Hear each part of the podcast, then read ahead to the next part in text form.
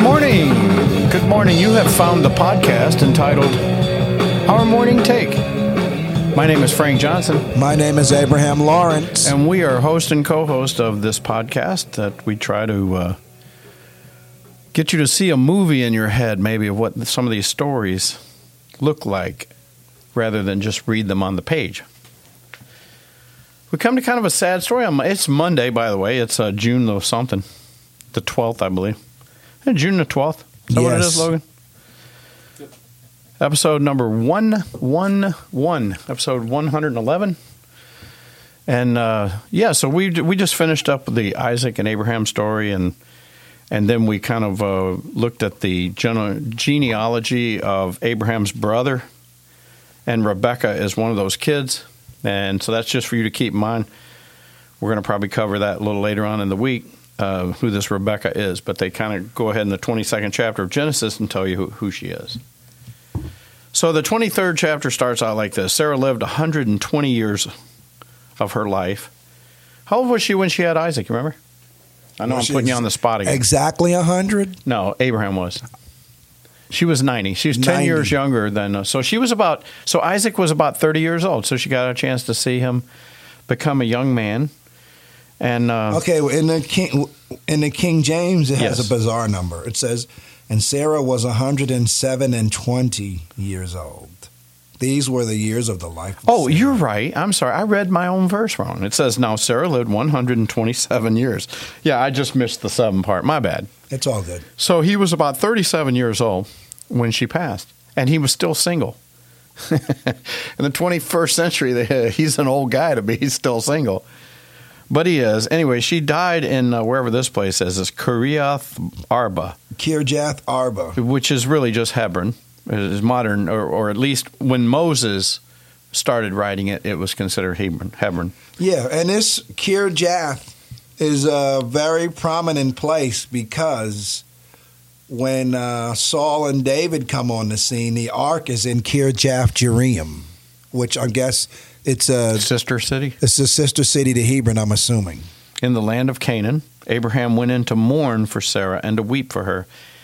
And then Abraham rose before, from before his dead and spoke to the sons of Heth, saying, I Before, before you go any further, Mm, uh, sure. you know, just to, out of sheer curiosity and your theological knowledge Oh, and stop it. Just ask the question. What would be the mourning period for such an event back then? I don't really know back then. I know more in Jesus' day. In Jesus' day, they mourned at least 30 days. And they literally hired people to come wail, to come just, you know, mourn. Isn't that weird? They hired people to come and go, ah, and they would say all these prayers and stuff. That's just crazy to me. But I mean, that's what they did. Yeah. Anyway, so I don't know if, those traditions started back then. But you know they had some time.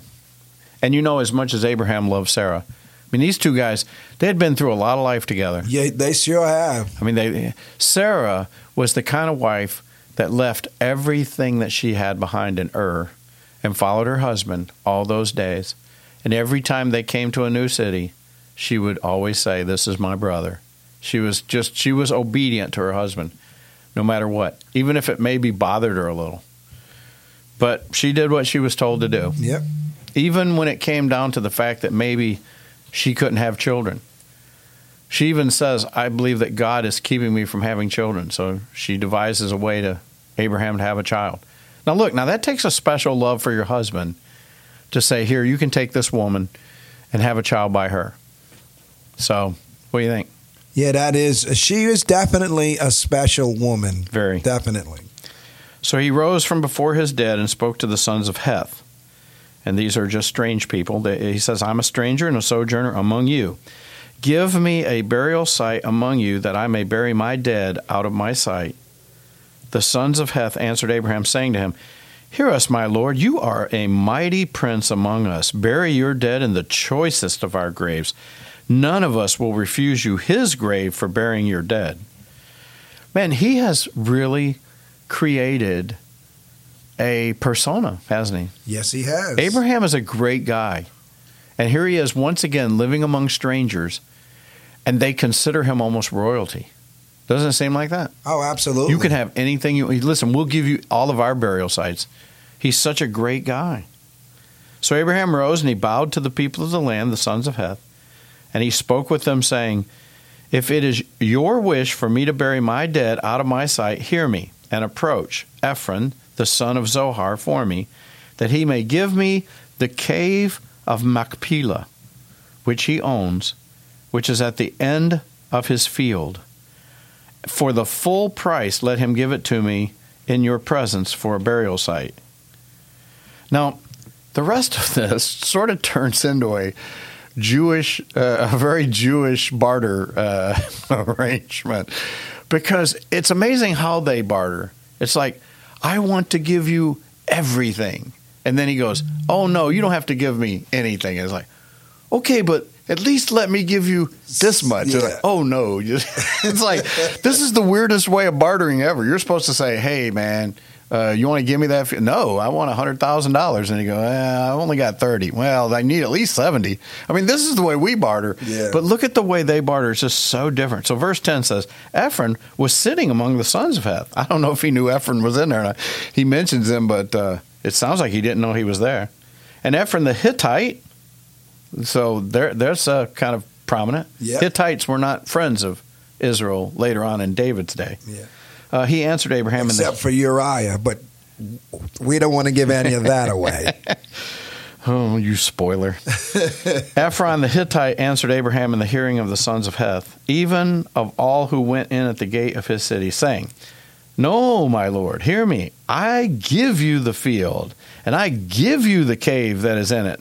In the presence of the sons of my people, I give it to you. Bury your dead. so I said, this is the weirdest arrangement I've ever. Abraham's like, no, I want to give you full price, and he's like, no, no, I just want to give it to you. And so, so then Abraham says, no, my lord, hear me. I get. Oh no, that was eleven. So twelve. Abraham bows before the people of the land. He spoke to Ephron in the hearing of the people of the land, saying, "If you will only please listen to me." this is not the strangest thing. Yeah, but here's the thing. If this is us, we're like, oh, it's free. Thanks. Yeah. Maybe they've heard the stories of Abraham coming into these lands and things happening. Maybe I don't. know. Yeah, maybe this guy's just like you know. I don't want no part of that. Yeah, but the I wife is dead I now, know, so- but you know, he could be like, just, just you can just have it because I don't want none of that. I don't want nothing happening to me. Just take it, bro. So anyway, he's still insisting that he pay the full price. So Ephron answers Abraham, says to him, My Lord, listen to me. so they're both like, You're not listening to me. A piece of land worth 400 shekels of silver. Uh, what is that between you and me? So now he puts a value on it. It's 400 shekels. Yeah. But he's like, But what is that between you and I? 400 shekels. So bury your dead. And Abraham listened to Ephron, and Abraham weighed out for Ephron the silver which he had named in the hearing of his sons of Heth, 400 shekels of silver, commercial standard. I don't know if you guys find this as hilarious as I It do, but it is very hilarious. this is when we were talking about making this podcast. This is the kind of story that just works for a podcast. Yes. because you got to get the movie in your head. Yeah. I want to give you full price, whatever you say it's worth. Oh no, no, no, no, no. And I just want to listen to me. I just want to give it to you. No, no, no. You're not listening to me. I want to give you full price. Okay, now listen to me. It might be worth 400 shekels, but what is that between you and me? Okay, 400 shekels it is. I mean, it's like, but here's the here's That's great. Here's the kicker. yeah, give me the kicker. Here's the kicker. When they settle on the price, and Abraham opens up this armored car full of everything that he has, and this guy just got 400 shekels. Yeah. That's it. He's like, uh, did I just say 400 shekels? I meant 4 million.